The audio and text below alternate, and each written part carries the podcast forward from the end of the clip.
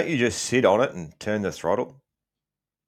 This is the outside gate with Steve Hall on the L4 Media Network, talking US moto and random weirdness. With us today is off road performance coach Ben Greenwood. So let's bring him on and find out all about him. G'day, Ben. How are you? I'm good, Steve. Thanks for having us, having us on, mate. I'm looking forward to it. No worries. Thank you very much. Um, so, who is Ben? Um, from it for just right off the top, this guy changed my life um, for the better. Uh, but this show's not about me; it's about Ben. So, um, for, as far as I know, correct me if I'm wrong. Uh, you come from, uh, but at one stage you're a tradie like me. You're a plumber, I think, and uh, through to now having a successful um, international coaching business. Ben's biggest client is currently leading the uh, the GNCC series in the states. So um, that's a uh, certainly is a hell of a success story. Um, ben, just yeah, basically, i am going to shut up. You just want to tell us a bit of your story about how you got going um, from plumber, if I'm right there, through to through to now. Yeah, thanks, mate. Yeah, it's thank you for that feedback too. It's good to hear had a positive impression um, with the training. Sure did. Um, yeah, so I was definitely was a tradie man. Like, uh, that's what I started doing. 16, I started as a plumber. Um, left school, started as a tradie, and did that basically for 20, bit over 20 years. And then, um, yeah, lots of stuff happened, I guess, racing and um, I guess becoming a dad was probably a big, a big turning point for me. That's when I kind of realized that there was, I guess, that my my purpose in life was a bit more than, I guess, just myself. Um, that I could have an impact, not could have an impact, but I kind of had to. When you become a dad, as you know, you're mm. you've got your own kids. Like you realize changes, that changes that, everything. Yeah, you realize that they're kind of watching everything you do, and I guess that kind of made me realize that um, I could potentially have a, a, bit more of a positive influence, I suppose, on on other people's lives. So that was a big turning point for me, and I guess that sort of led me down the path of like basically just giving up plumbing and having a whole career change and becoming a strength and conditioning coach. Awesome, awesome, yeah. So um, with uh, can you do you want to talk a little bit about Stu? Um, obviously, you know you've you've trained lots of people. Um, you know, there's we could probably um, there's probably a chance I'm the slowest guy you've ever trained, and then Stu, and Stu's probably the fastest. So there you go. So you've got both ends of the spectrum. Um, how'd you come about to uh, to end up training Stu? That that's got to be an interesting story. It is an interesting story, mate. Um, like to be truthful, probably the uh, like a high percentage of my clients, like over 50% of my clients would be guys like yourself who are just like older vet riders who just want to have more fun riding their dirt bike for more years. You know what I mean? Like, yeah, um, and be able guess, to move, be able to move around through the week after they've after they've yeah. done that race too. You know, like that's that's not a big part of it. Yeah, not be crippled for a week. Yeah. um, yeah, I guess when I started out, man, like I honestly didn't. My goal wasn't to coach someone like Stu Baylor. In all honesty, like I just wanted to help people. Like at the end of my racing career, like you mentioned, like I was pretty cooked. I had lower back pain, um, anxiety, like all these things going on in my life, like that I kind of wanted to help people avoid those, like avoid that pain that I went through and just enjoy riding the dirt bike more. So I never really set out to get clients like Stu on board. Um, that kind of just happened as a result of helping people and helping people get results on their dirt bike. And then that sort of led to guys, I guess, speaking to other guys and word of mouth. And they're like, oh, yeah, Ben's knows what he's doing. You should chat to him. So how Stu came on board is like one of my very first ever online clients, um, Matt Van Dyke is his name. He's been training with me now for over five years. So when I first became a coach, I just had like a little gym set up in my shed at home at Yackandandah, and I was just training like anyone who wanted to train with me in Yackandandah. Um, just general pop clients, grandmas, grandpas, um, mums, dads, everyone. Um, so then I started my online business, which was more niche down to guys that race dirt bikes. And my first ever online client was Matt from the USA. He just followed me on Instagram. And um, when I started doing the moto thing, he was one of my first ever clients. So turns out he's real good mates with Stu Baylor. And he actually, for a period of time, I think he spon- he makes those like the big toy hauler things that they have in the States that they tow behind yep. big F, F trucks and put their bikes in, kind of like what we call a base station, I suppose. But so he was like, he sells them. That's what Matt does. So he was like, he sponsored Stu for a little while and, and gave him a, a toy hauler. So Stu injured his knee. Um, he had ACL surgery and he was talking to Matt and Matt's like, what are you going to do? Like, what, how are you going to rehab it? And he's like, oh, I don't know. Um, and Matt said, oh, well, you should talk to Ben. Like that, that's who I've been training with. He's pretty good with with strength and conditioning and with knee stuff. So teed up a phone call. Um, I sent him a couple of messages first, actually, and just said, "Hey, man, look, I heard you've got a you're struggling with a knee injury. These are a couple of things you that you could try, maybe. Like if um, if I was like to help you out, like these are a couple of exercises that you could try just to sort of get you going to get things moving after the surgery." And I didn't hear anything back from him. Just he said he like said, "Oh yeah, thanks." that's all good. And then I didn't hear from him for like a month. And I'm like, oh, well, that's the end of that then. And then one day I just woke up and had a message from Stu Baylor and he's like, I'm ready to go. We got to talk. So jumped on the phone and had a phone call with him. And yeah, the rest is history. We, we, um, had about an hour and a half long phone call and, and since then he's been on the program. So it's awesome. So like, I love things like that where it's just, your business has grown organically through word of mouth and just through just through fucking doing the right thing, you know, uh, which is fantastic. Like I remember when I first um, got to know you, I think we probably followed each other on Insta or something like that, and I'd just made a a comment about, you know, this is when I'm still probably fat boy, you know, and I'm I was first trying to I was first because like first thing I did because I was a fucking mess, you know, probably about eight years ago. I started to lose weight. I got skinny, but I still wasn't fit, you know. So yeah. Then anyway, you gave me some free advice, is what I'm getting to, and it, you were just you couldn't be more helpful, and I wasn't paying you, I wasn't doing anything. You just you just gave me free advice, helpful, and that just you know uh, stuck with me and that's the sort of bloke you are. So I can I can certainly see why your business has just grown organically, word of mouth, you know, um, throughout. And now you know, like yeah, international businessman. It's fantastic.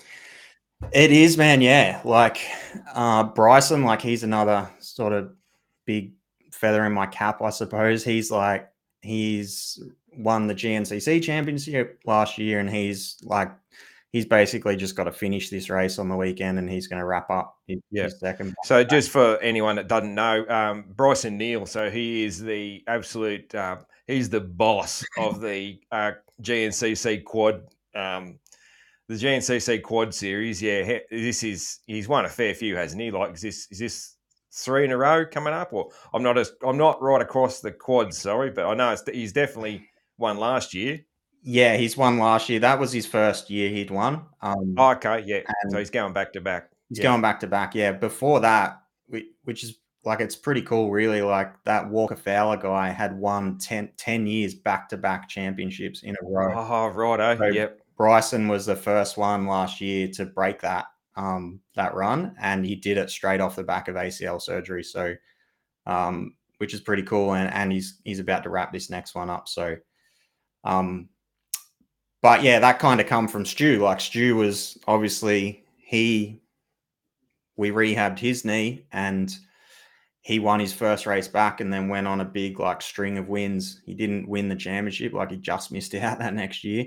Um, but he had like a string of wins, and like he'd won GNCCs before, but he'd never been like a consistent threat to be like winning, or he'd never been a threat to win a championship. So he definitely yeah. made some like massive progress. And that again, that was just like he recommended myself to Brycen when Brycen had his knee injury. So um, again, that was just a, a recommendation from from word of mouth that that came from him. So um, yeah, it is pretty cool, man. Like I say, it wasn't, it was never really a goal to like have GNCC champions as clients, but um, like I say, it's just kind of the way it's evolved, and and I like I love coaching those guys, but I, I get as much like enjoyment out of coaching all of my clients. Like they're all all got similar, I guess, similar goals. They all want to just be the best they can be on their dirt bike. They're just all operating at a different level, right? So, yeah, yeah. I mean, even me, man, it's just about, um, you know, like, honestly, for me, the dirt bike benefits was even like secondary just to like the life benefits that I got, you know, like yeah. um, being able to, I can, like, I can literally earn more money because I can fucking work harder in my job, you know, like I can take on um, bigger jobs um, that would have where I would have like for instance like there's jobs that I've done since you got my knees and everything strong. Um, there's jobs that I've taken on that I would I would have needed help to get out of the Ute when I got home. Like I would have been nearly crawling out of the Ute if I'd tried to do that at my age. And now I'll bounce out of the Ute after doing a day's work like that. So it's uh, it certainly made a big difference. I'm a big uh, advocate for it. So Hey, um, you want to just uh, give the business a plug? Like, where do people go if they want to, um, if they want to sign up? Yeah, so the website's Race Ready Off Road Coaching, and that that's what the business name is, Race Ready Off Road Coaching. So you can go to racereadyoffroadcoaching.com.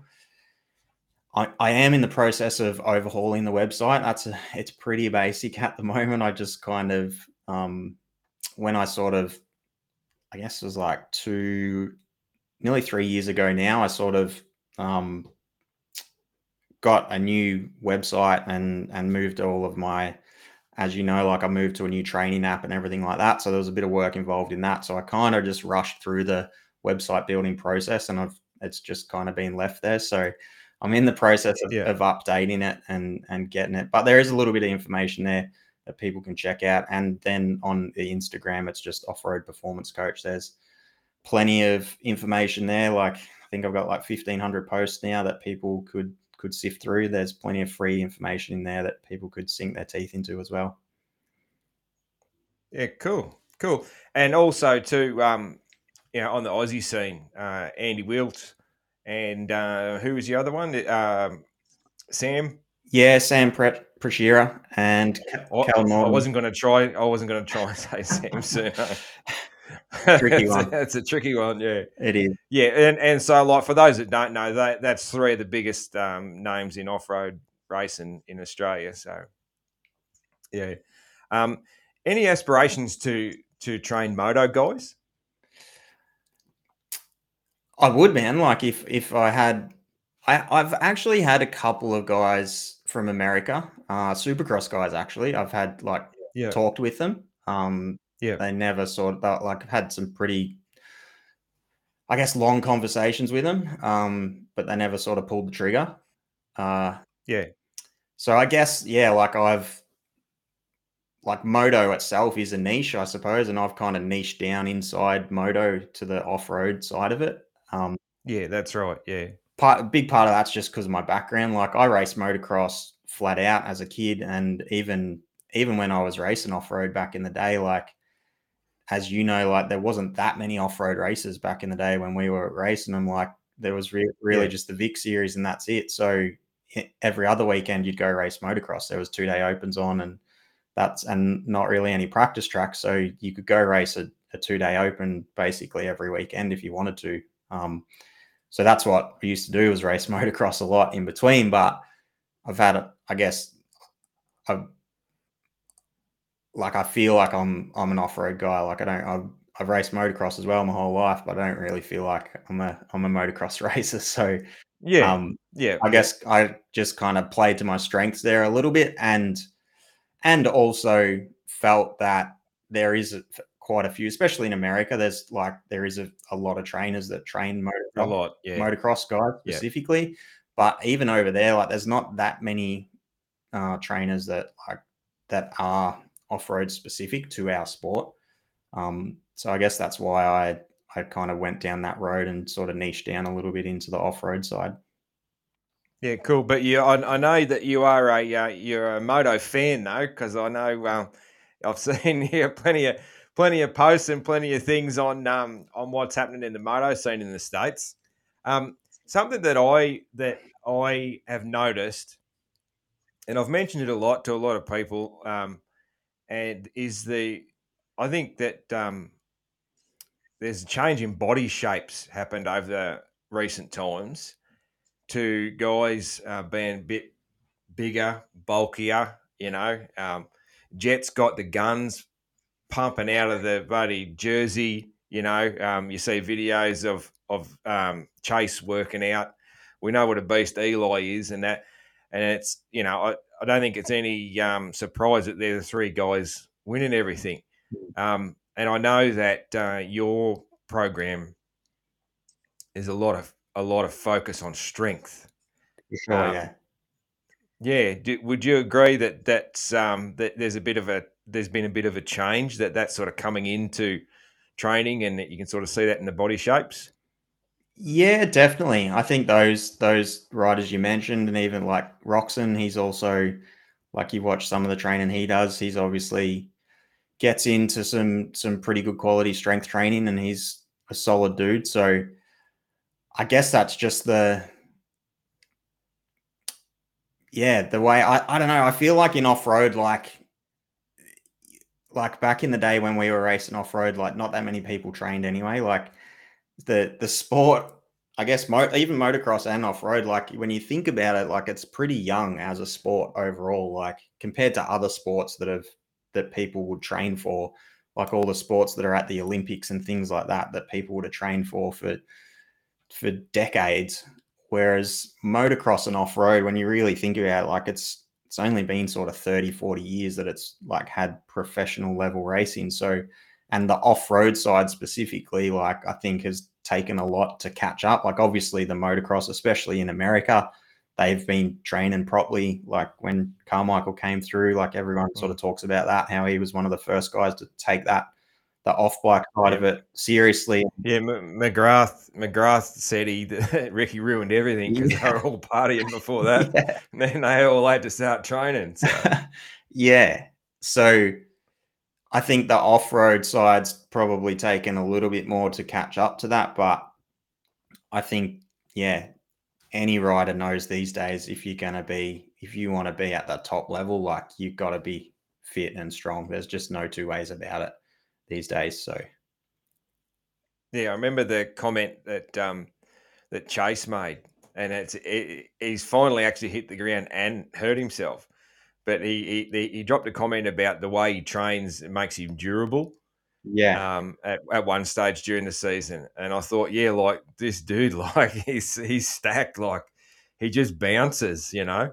Um, yeah. I, Whereas you know, there's a lot of there's and I know there's some of there's there's luck, there's genetics and that sort of thing, but but I, I really think you know sometimes I look at riders that are just you know I just think, dude, like you're too skinny. No wonder when you hit the ground you hurt yourself, you know.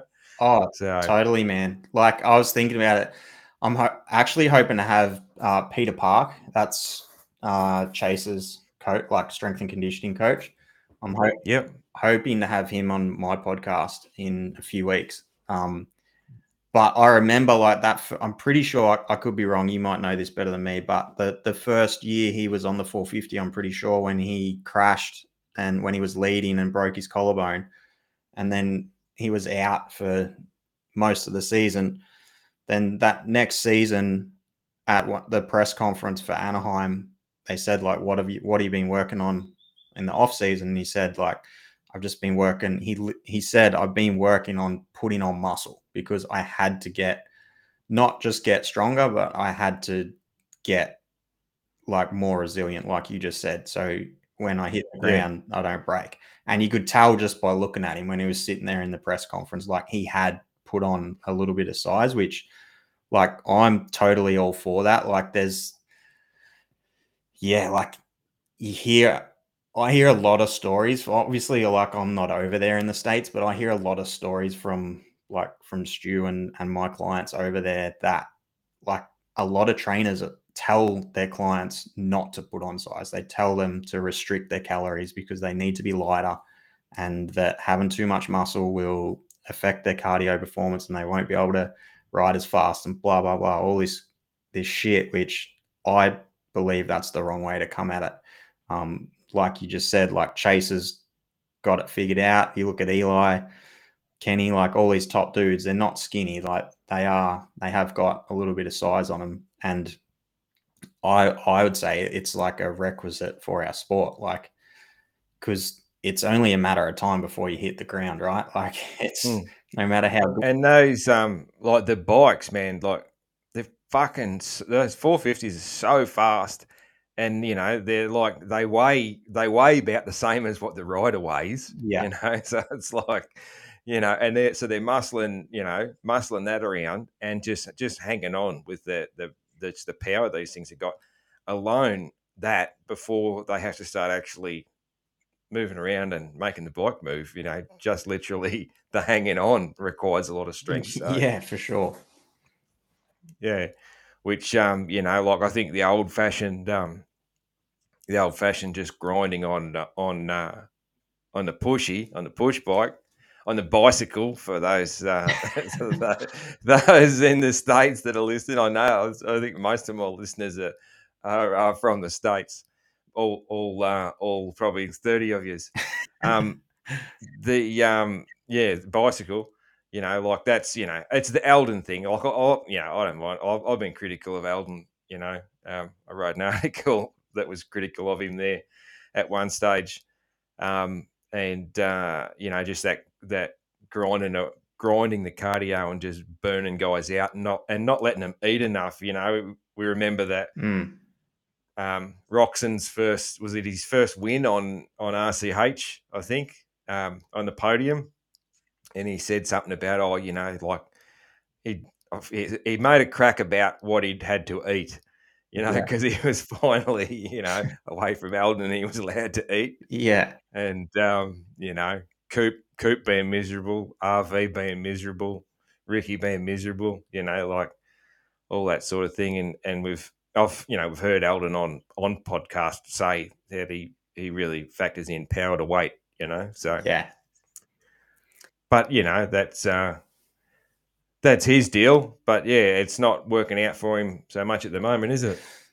No, well, well, that's what I was about to say. You really like you can't argue with the dude's program. Like he uh, straight up gets results, but on the like on the same side of the coin, like he's also had a lot of riders that haven't got results. Like that,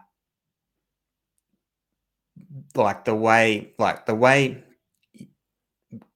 it's not going to work. The same thing's not going to work for every person. So some people will thrive in that environment and and get the result, but some people, Yeah. some people won't. So, um, I like personally, I believe he was probably. This is just my perspective, not to say I'm right. Um, this is just an opinion. I reckon he was probably lucky to get like Ricky, Baba, those guys at the start. Like they were just the best of the best anyway. So Yeah. once you once you have some success and people go there, they're like, "Fuck this pro." So it's more mental when you go and train with Aldon. Yeah, Not- that's right. Yeah. It's not the. I believe that's his biggest thing is not the the program necessarily. Like it's obviously he's obviously getting them fit, no doubt. But Yeah. I believe It's like the confidence that the confidence they get hundred percent. that that I'm tra- I'm training with Aldon, so I don't have to think about my training. I just have to do what he says, and I'll be a winner. And he's already won That's that, seven. that mental side. He's already won seven championships, and I'm going to be the eighth. Like that's that's the biggest thing I think he would bring to the table for those guys. Um, Yeah, and it definitely. I mean, it works for some, but yeah, I think you know, I mean, Coop, Coop's, you know, like Coop was thinking about retiring because he was that burnt out. You know, Yeah. um, like that. That says everything, doesn't it? It does, yeah, for sure. Like it, it's got to be.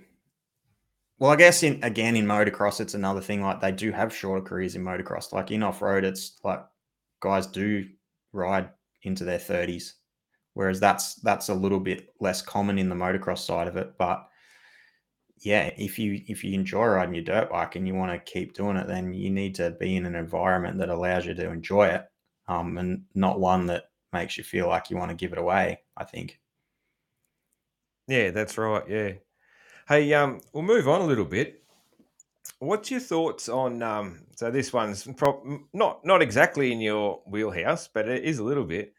What's your thoughts on um, on like fast brain, fast eyesight sort of thing? You know, like um, they, there's a lot. You hear a lot of talk about. Um, they used to always use Formula One as an example. That those guys are just they the, their genetics is that they can they can see fast fast stuff.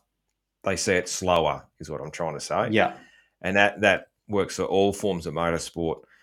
Do you think that's something that is um, that's just genetic? You're just lucky, or is that something that you can train for?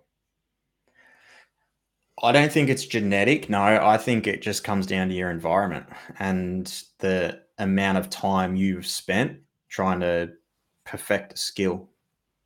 Like if you took a dude, like I don't follow F1, I don't even know who the fastest guy in F1 is these days. But if you Yeah, I don't either. if you took if you took him and put him on a dirt bike, what is it? Daniel Ricciardo? He's an Australian guy, isn't he?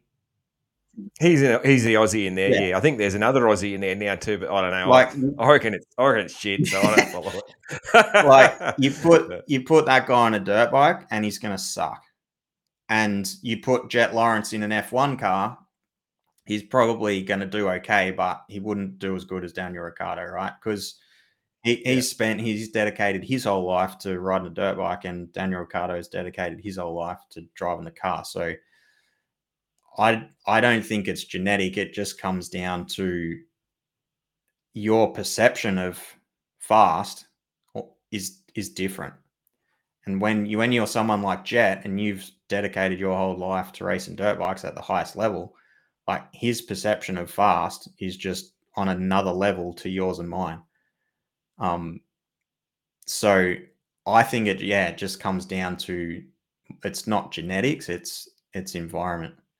I remember a thing like someone told me this that they took this was in the 90s i reckon they took uh, world rally car drivers and they put them in the f1 cars and they put the f1 drivers in world rally cars and the the rally car drivers were like half a second off the formula one car times and Yeah. the formula one drivers in the rally cars just couldn't even do it like they literally couldn't do it they were nowhere near the times because they were just too scared to go that fast on the dirt road in like in between the trees.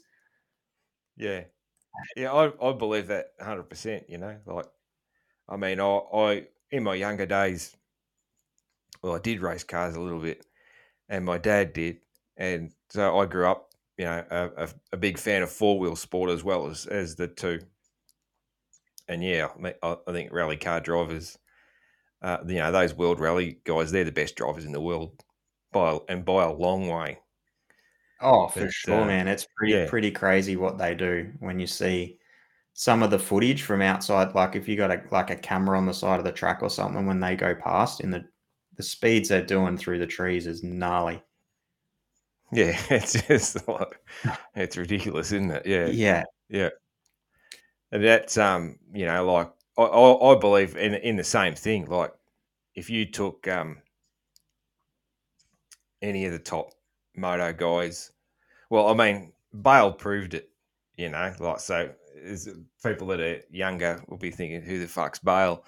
So, but yeah, so Jean Michel Bayle was the the '91 Supercross champion and two classes of motocross champion in the states. He was a French guy, and then he decided, oh fuck this, I want to race um, uh, road racing. You know, he, he was a real tick the box guy. He won two world championships, and then he was like, "Oh, I'm going to America." Won everything in America, and then he was like, "Oh, what I'll do now? I'm going to go and win um, that." So he didn't win the uh, the title in road racing, but he podiumed in like his I think his first season. He podiumed, Yeah. and uh, that just was like you know like this guy's been riding motocross and supercross his whole life, you know. And within like a, a year or so, he podiumed a um well it wasn't called MotoGP back then, but but yeah, he podiumed the the premier class of road racing. So you know, and I but I mean, if you took um you know one of those guys, and you know, I mean, all those all those guys like. I've seen Jack Miller, Mm. Moto, and that like they're all kick ass, like they're good. Yeah. But if you you know they're good as in um, if they if they um, lined up against a bunch of um, state A graders, like they could win it. Yeah. But if but but they're not going to be anywhere. They're not going to go anywhere near qualifying for a national or um, you know No. or, or definitely not a supercross. You know, so Yeah. So Yeah. uh, yeah, I think that's just the. I think that's the the when there's dirt involved, the track changes all the time. Mm, You know? sure. Yeah. So it's simple as that. Like the adaptability and the you know everything's completely different. But Yeah. yeah, cool. I think like I often think about that man with um like you see a lot of people it's it's one of my pet peeves actually but with the, the moto training scene is you see a lot of people like doing their balance training on freaking Bosu balls and all this crap. oh, yeah. I know you hate that. Yeah. But I think about this a lot, man. Like if you think about like like Tim Coleman, you know Tim Coleman, right? yep. the dude's a freak, right? Like he's probably like in technical skills, he'd probably put Graham Jarvis to shame. Like in that, like to in bike Yeah. skills and like the tricks and shit he can do on a bike, and his balance on a dirt bike is just like out of this world. The shit he can do on a dirt bike. There's no way known he's winning at a GNCC or an AORC. Like he's got Yeah. he's got the best balance on a dirt bike almost in the world and Mm. he's still not going to win in GNCC because he doesn't train for that like that's not what he does on the dirt bike he doesn't train to ride as fast as you can on the dirt bike so you got to like figure out what's your limiting factor on the dirt bike it's probably fucking not balance. like that's probably not the thing that's holding most people back on the dirt bike like to an extent yeah you got to have good balance but wobbling around in like a static position is not going to have any carryover to trying to rail a rut third gear wedged or get around a set of sand rollers third gear wedged. Like it's that specific a skill that you're going to get better at that by doing that, not not by improving your balance. So you just do that if you wanted to join the circus or something like that, and you wanted to, you know, you wanted to to fucking juggle on a fucking uh, ball or something. Yeah. Well, that's what Tim Coleman does, right? He goes around and does those shows, like he does like stunt shows on his trials bike and on his um on his hard enduro bike. And obviously those skills, like if you're talking about hard enduro racing, there's a benefit to having those finer bike skills. oh yeah. but when yeah. when it comes to like trying to ride a dirt bike as fast as you can, like it's not like they're different. They're just again, they're two. Although it's the same thing, it's still a dirt bike, and you're riding it off road. They're such a different skill. Like this, the skill is so skill specific that you've just got to spend more time practicing it to get better at it. Like it's like Jetman. Like you've probably seen those things I've posted. Like people that that pull that he's just a natural freak card and say, oh, he's just a freak of nature. Like that pisses me off. Like it's an insult to his family, man, when people say that, I reckon. Like they've sacrificed everything to go, like they sold all their shit and went and lived in a tiny little room in Europe and ate cans of tuna. like it's that's why he's so good on a dirt bike now because he's devoted his life to it since he was a tiny kid. Um, Mm. and the whole family has too. So it's it's easy to say that he's just a freak, but he didn't he didn't come out of the womb like that. It's because of his environment. it's because of his environment. Like, yeah, yeah, because you know, I guess uh, I guess Dazzy, mum and dad weren't weren't fucking weren't champions, were they? So no. you know, I, am sure I'm sure Dazzy swung his leg over a bike, and he might he was probably a good rider, but yeah, he wasn't uh, winning AMA titles. So exactly, man. But yeah, like all, uh, that's not all genetics. yeah, exactly. It kind of just comes down to that environment. Like it's still like his parents deserve all the credit for that because they've like they set that up for him. Um, but yeah, like I I think it's it's a I don't really believe the genetics thing. I think it's just it's straight up environment. That's that's what that's what fine tunes all of those skills is the environment, not not the genetics. Dude, which which rider? So it, it just uh, which rider would you love to train? So not not could you, you know, would it ever happen? Just like you know, so dream, Dreamland, just any any rider in the world would you love to to train, and and why? Like why? That's a really good question, man. I don't know. I honestly, I honestly feel like I've got all of my dream clients. nice. I don't know. I don't know if it could get any any better than coach than training Stu Baylor. Um, like if I had to choose someone, like it'd probably be Eli Tomac, just because he's just a fucking weapon. Like he's just an animal. I'd love just to fucking see him in action in the just to see him train. Like nobody gets to see him training. Like yeah. you just wonder what the fuck he's doing up in those fucking hills, man. Like you know, like you know, I could just imagine him just like you know, just like lugging boulders up and down a fucking mountain or something. You know, like and you know it's uh, just going full Rambo out there for a weekend, and you know like all this sort of stuff like that. Guy's just a beast. He's yeah. I'm so glad that he's going around again. You know, he's oh um, me too, man. Big me fan. Too. Just the way he goes about it, like yeah, just yeah.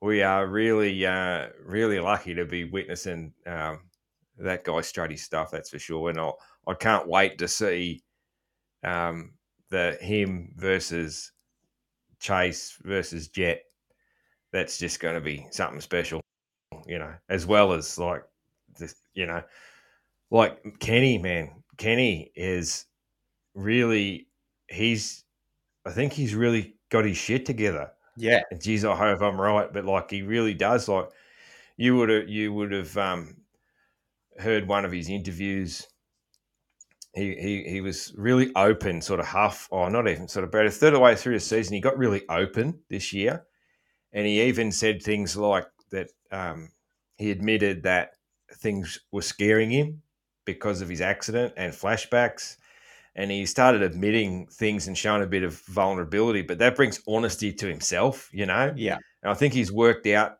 I think he's really worked out some of his demons.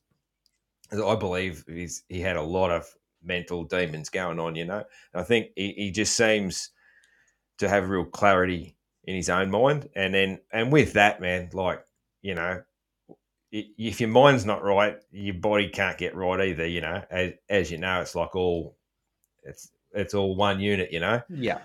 And um, I think also being real happy um, with that, um, with the Suzuki team because he's a guy that likes his freedom too. You know, yeah, he likes his freedom, and um, I think uh, you know, like I mean, shit, man, like he he just um, there was not the slightest bit of weakness through two basically two main events at LA.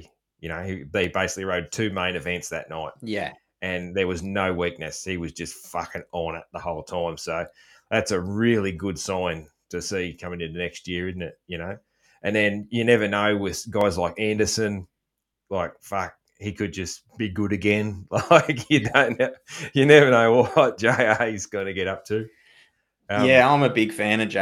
I'd, I'd love to see him get up again. I feel like he's got it there. I don't know what the go is there with him. He, he's he seems to be hot and cold. Like he, I don't know if it's if it's a mental thing with him as well or not. yeah, I think he's a very mental operator. Like I think you know, like I mean, well, he's he said he is, you know, like you would on um, his interview on on Gypsy there, which got a lot of traction. That where he spoke about like after his championship year, the pressure just got to him, and he just like I was just like, "Fuck it, I can't handle it," you know. Yeah. Um, so I think when when the mental side gets tough, he does, you know, he struggles with that, you know.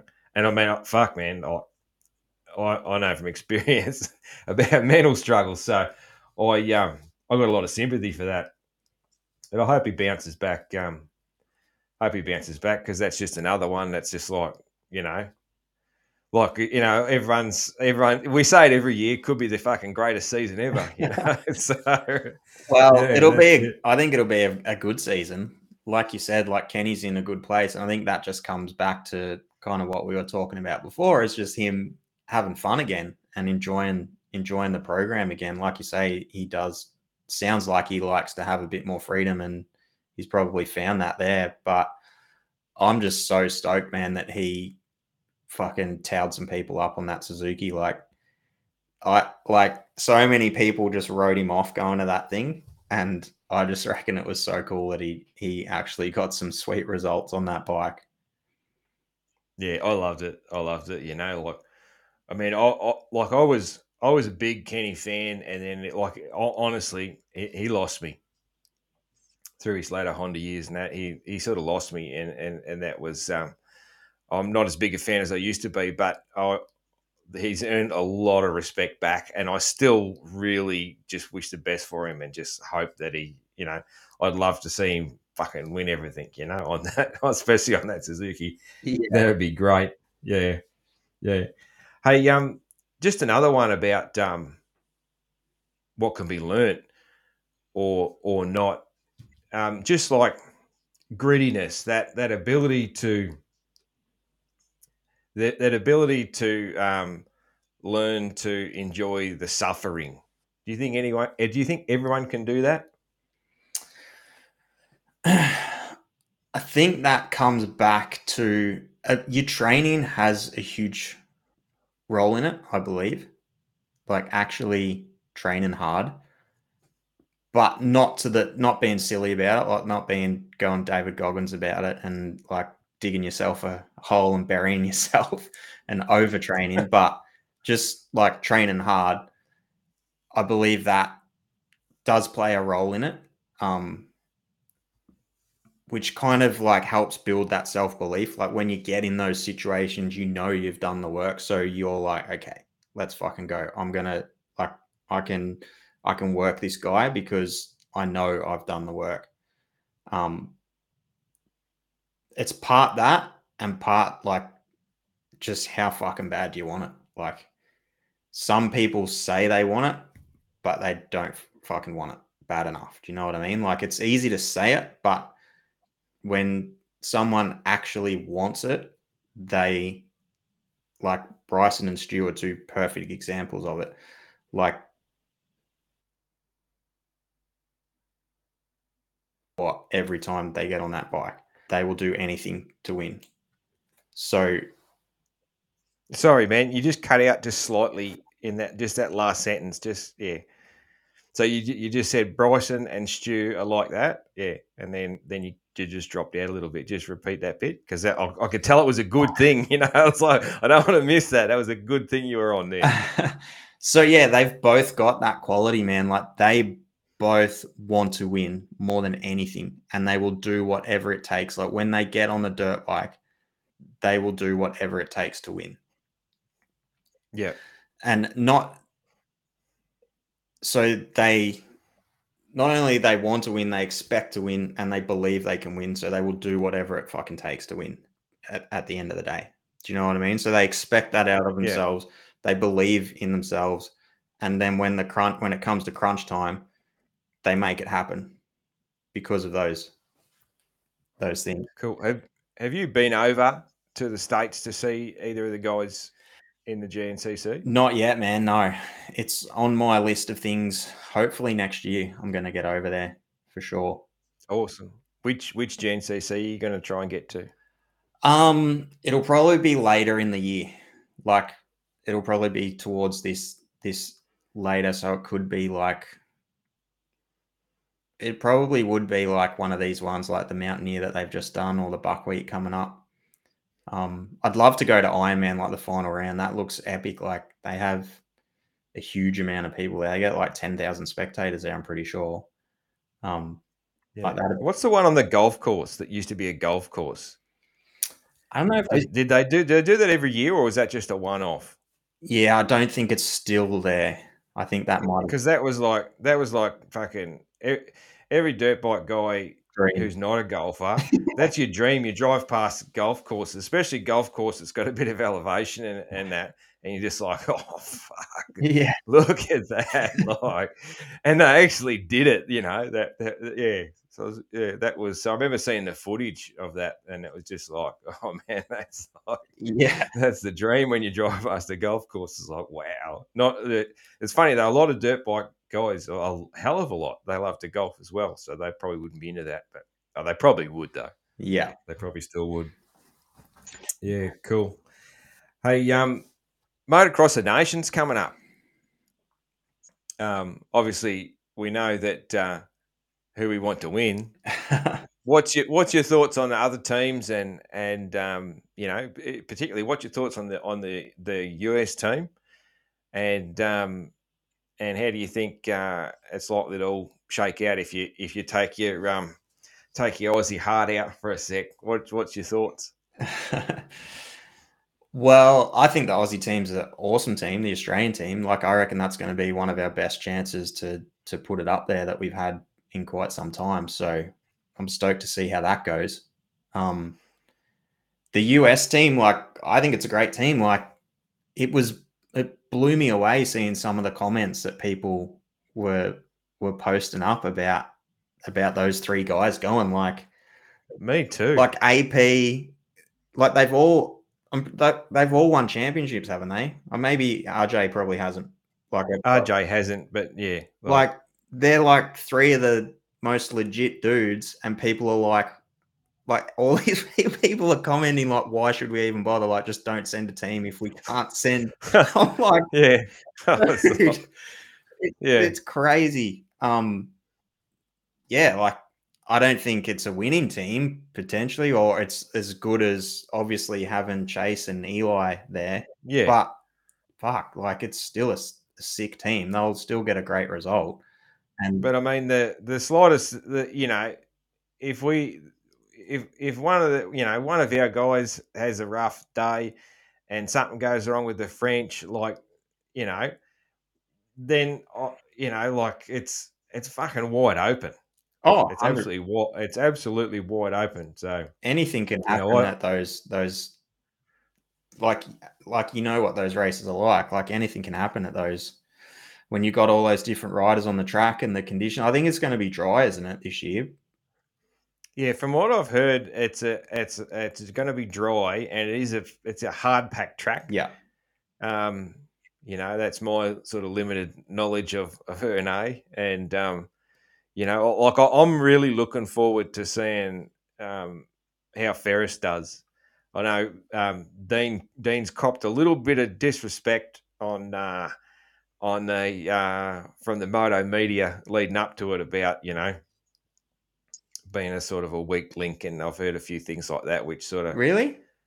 Yeah, yeah, I've heard heard a few things there, and I was like, I fucking, I was like, fuck, I was, you know, I was ready to to, to DM, DM guys, and, and, and, and you know, and that sort of thing. Uh, I didn't, but um, I just, but I, I fuck, I will once he, he he goes out there and fucking kicks ass. Yeah, that's when I'll DM people. Yeah, but there I've heard a little bit of little bit of disrespect there. Yeah, because well, like who else would they send, man? Like he he won oh. championship and he's our best rider here, and you look at like Jed Beaton basically had nothing for him this year. Like he nothing he nothing for him. He no. struggled hard. So like Mitch Evans isn't as fast as Jed Beaton, is he? Oh, look, there. It's hard to say. You know, Mitch has been, and you know, Mitch is fucking great. No, no knock on him or Jed, but like, oh no, Mitch, Mitch has been in the 450 class lot a lot longer than Jed, I guess. Yeah. Um, who is the fastest? Uh, it's hard to know. Yeah. But like, uh, just as far as like, honestly, Dean seems like he is in. He seems like he's in career best form. So forget about what his age is, Mm. and he's just like, apart from a couple of bad weekends, and then you know in the last round he managed. Um, the other rounds, like he just fucking waxed everyone. Like he put on fucking clinics through the year against, you know, um, a, a fucking stacked field in our in our 450 class. He's And um, he's really good in hard pack. I feel like. and and that's the thing. Hard, like he's good everywhere, but he's really good in hard pack. Yeah. You know, and he's he's got a real good um, like I, I can see him sort of being like a, a a leader on that team. You know, I see him sort of filling the role as a bit of a bit of a leader um, as far as his headspace. Yeah. You know, yeah. like I don't think that it will be. Um, I don't think it'll be like a um, anything sort of overwhelming, a big deal. I think he'll just go there and just do business. You know, Yeah. um, which is I think is a really good thing for the team. And um, but yeah, you know, like it's um, it's interesting. You know, there's there's other, you know, like I'm no, um, I'm not an MX uh, GP sort of expert, but there's some other really good, um, really good teams. You never know. It's, you get ones, you get things like we could have another Coldenhoff episode, you know, where Yeah. just like, or an Anstie when Anstie did it, where this guy who was like only a, like a top five guy in their own series just fucking decides they're going to beat the world because their Yeah. their, their mojo's working that weekend at the Nations, you know. So, Yeah, for sure. um, and you never know, you know, sort of um, what's going to happen there, man. Yeah. Well, Herlings will be there too, won't he? Uh, no, Herlings isn't there. No, he was originally on the on the list and that sort of thing. But yeah, I, I um I was sort of hearing he is or he isn't and that sort of thing. And then, but no, I, I did hear today that no, he's he's yeah he's not. Yeah, okay. He's not there. He was on the he was on the original list. I think there's an original list still sort of floating around, but Yeah.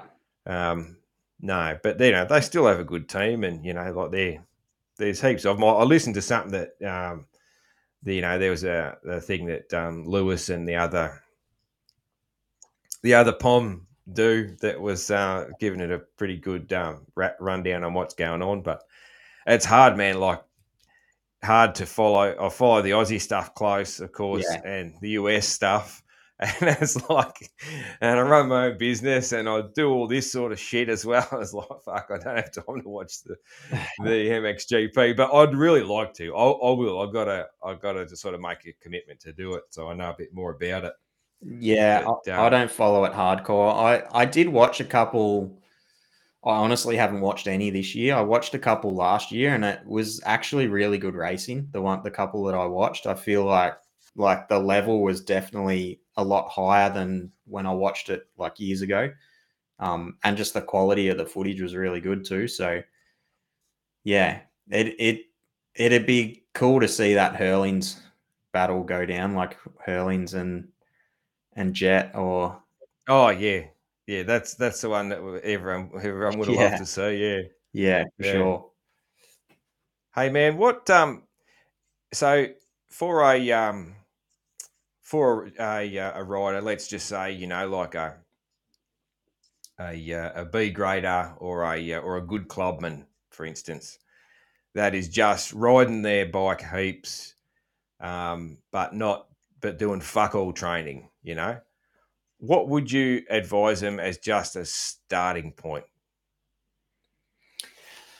a starting point would just be like two to three sessions a week, two to three hours, if you could get that in.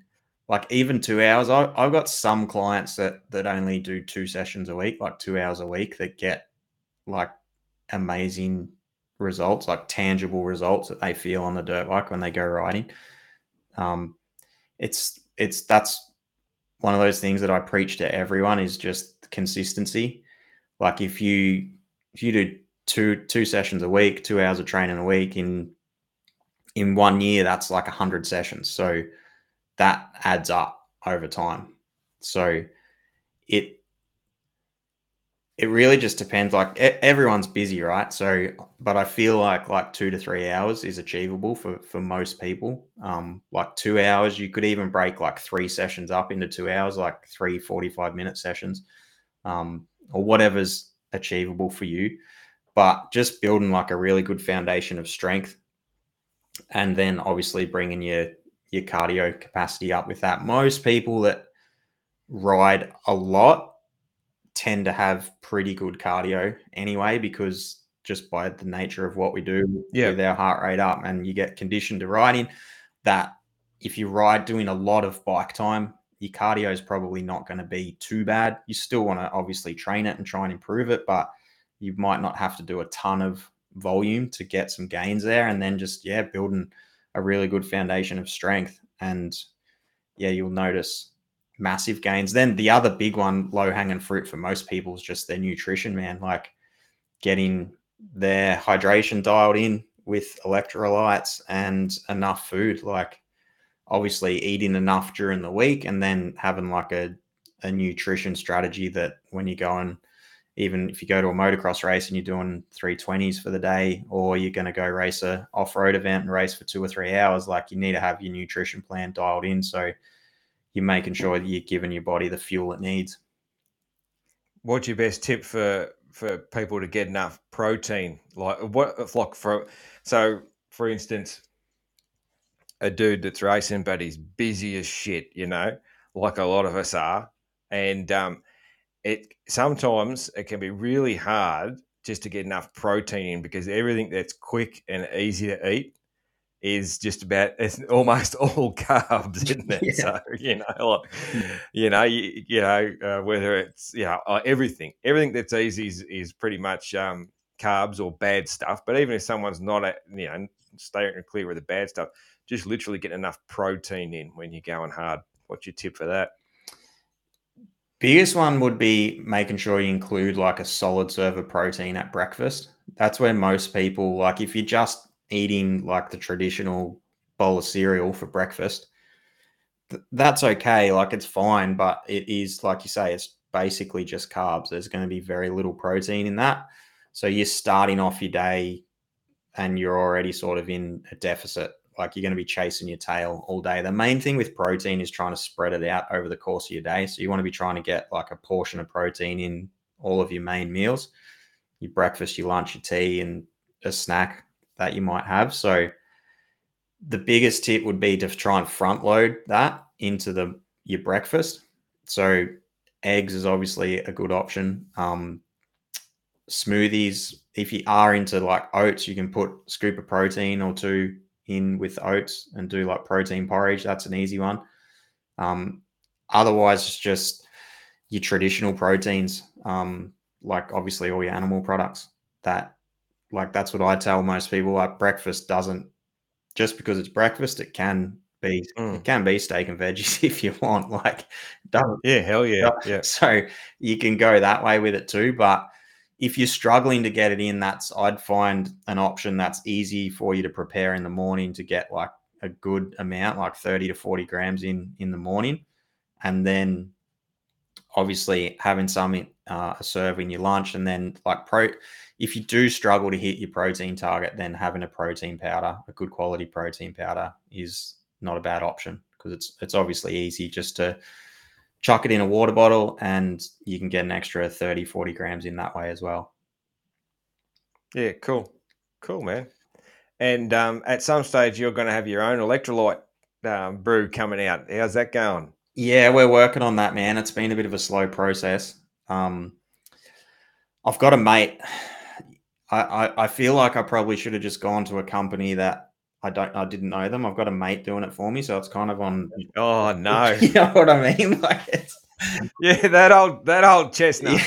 That always goes to shit, doesn't it? Because yeah, well it, it hasn't gone to shit it's Yeah. just it's taken Yeah. longer than well, not to shit, but yeah, it's like oh Ben Ben will, won't go crook. He'll he'll Yeah. wait. I better look after this other guy first. exactly yeah I know. There's this.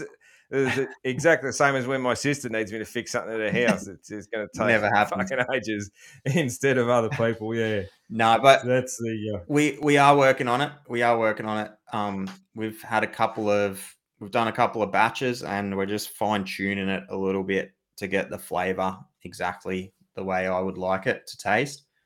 Um, but it's it's definitely going to be next year for sure.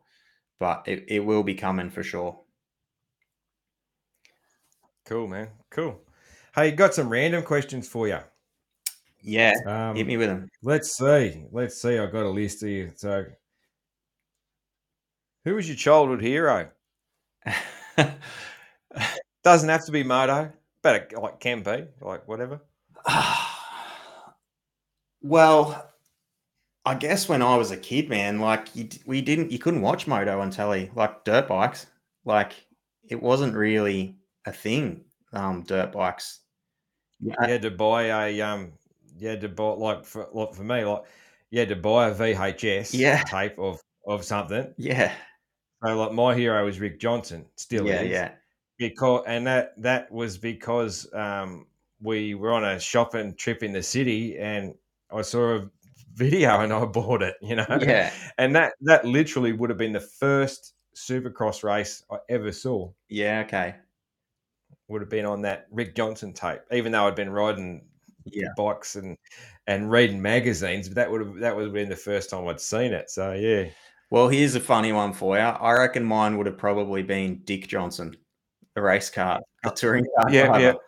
Because yeah, my old man was like mad into cars, and and we watched the touring cars like every time it was on telly when I was a kid. So that was probably my motorsport thing that I was into. Like obviously we we raced dirt bikes when I was a kid, but you only got to see like the guys at the track that you'd race with. Like you couldn't watch it on TV or videos. Like I, Yeah. I remember getting Crusty Demons when I was, think I was 18 when that come out, and that was one of the first like moto, moto vids, um, and te- and the Yeah. the terra firmas and that obviously, um, so yeah, it was probably Dick Johnson. I reckon. I probably thought he he was a bit of a hero of mine when I was a kid watching him race. So Yeah, well, it, it's same for me. Like like I said, like Dad riding the cars, and I was too. And we we wa- always watched all the uh, the touring cars as they called it back then, yeah, before the V8 supercars. And yeah, Dick Johnson was my guy. So yeah, I guess at one stage, uh, my my four wheel hero was Dick Johnson. My two wheel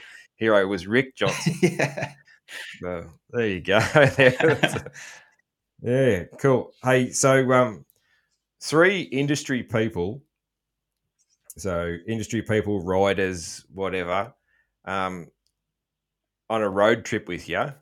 Who are they, and where are you going to? So just a fun road trip. um, I'd probably bring Tuffy along. He's good for a laugh. Um, so for those that don't know, Tuffy is a um, is is he still the editor? no, At, not at ADB. No. No. he still does stories for them. he's an Aussie Moto off road media guy who's done like everything. Used to race magazines, um, you know.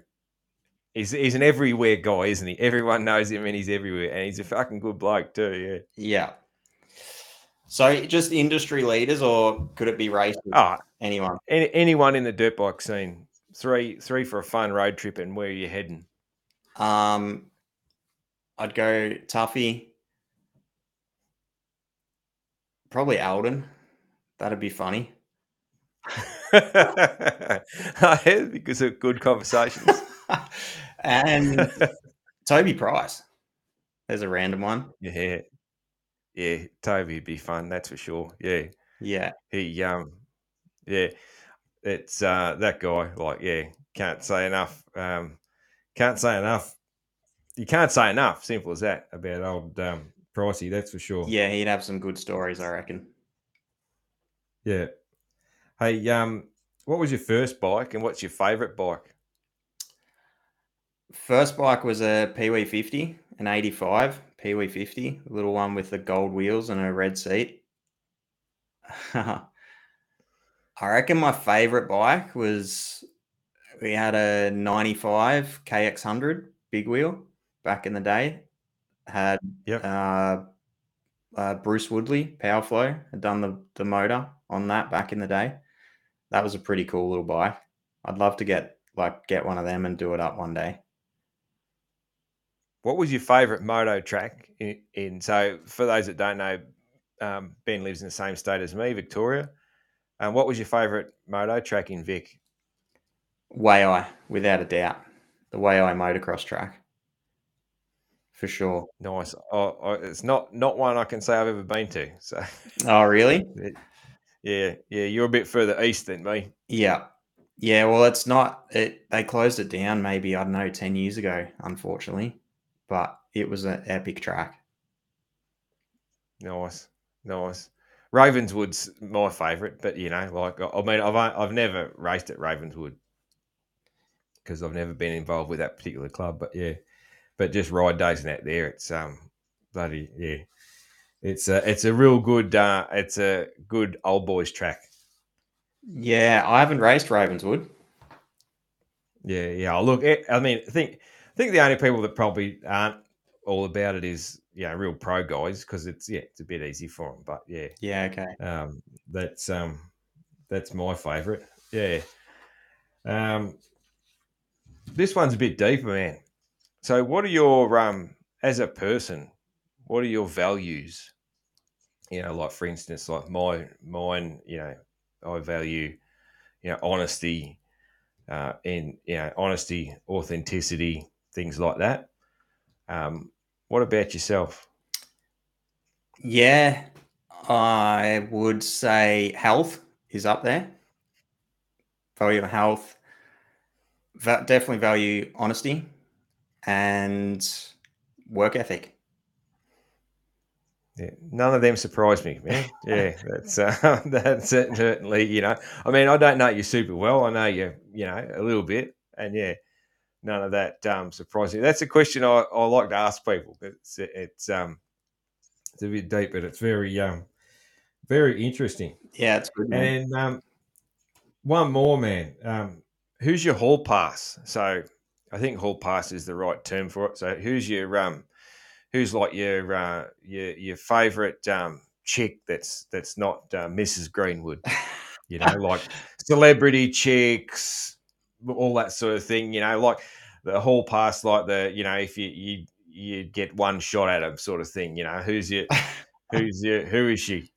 Shit. I think every, everyone has one. um, I don't even know, man. Jesus, No, I don't know.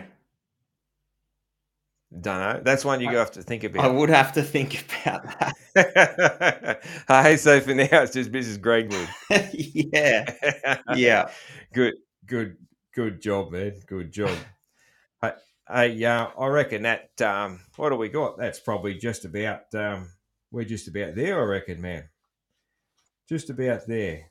Yeah, getting close.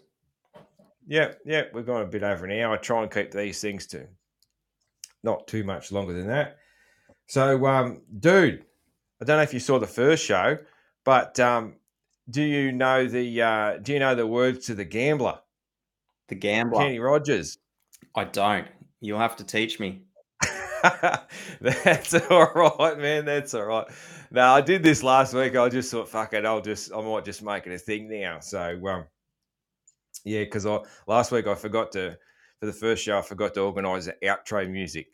So I just and it was too late and all that sort of thing. And I'm, I'm a dude that's always fucking singing and shit. So I just thought, well, I'll just fucking make it up as I go. So if you know the chorus when the chorus comes up, you can join in. And I'm gonna I'm not gonna sing as much as I did last week because it was just too fucking long. so I handed him my bottle and he drank down my last swallow. Then he bummed a cigarette and asked me for a light. And the night got deathly quiet. And his face lost all expression. Said, if you're gonna play the game, boy, you gotta learn to play it right. You got to know when to hold 'em, know when to fold 'em, know when to walk away, know when to run. You never count your money. When you're sitting at the table, there'll be time enough for counting when the dealing's done. All right. thanks, Ben. Thanks for joining us for episode two. And thanks for anybody who's listened. Cheers. Thanks, man. Thanks for having me on.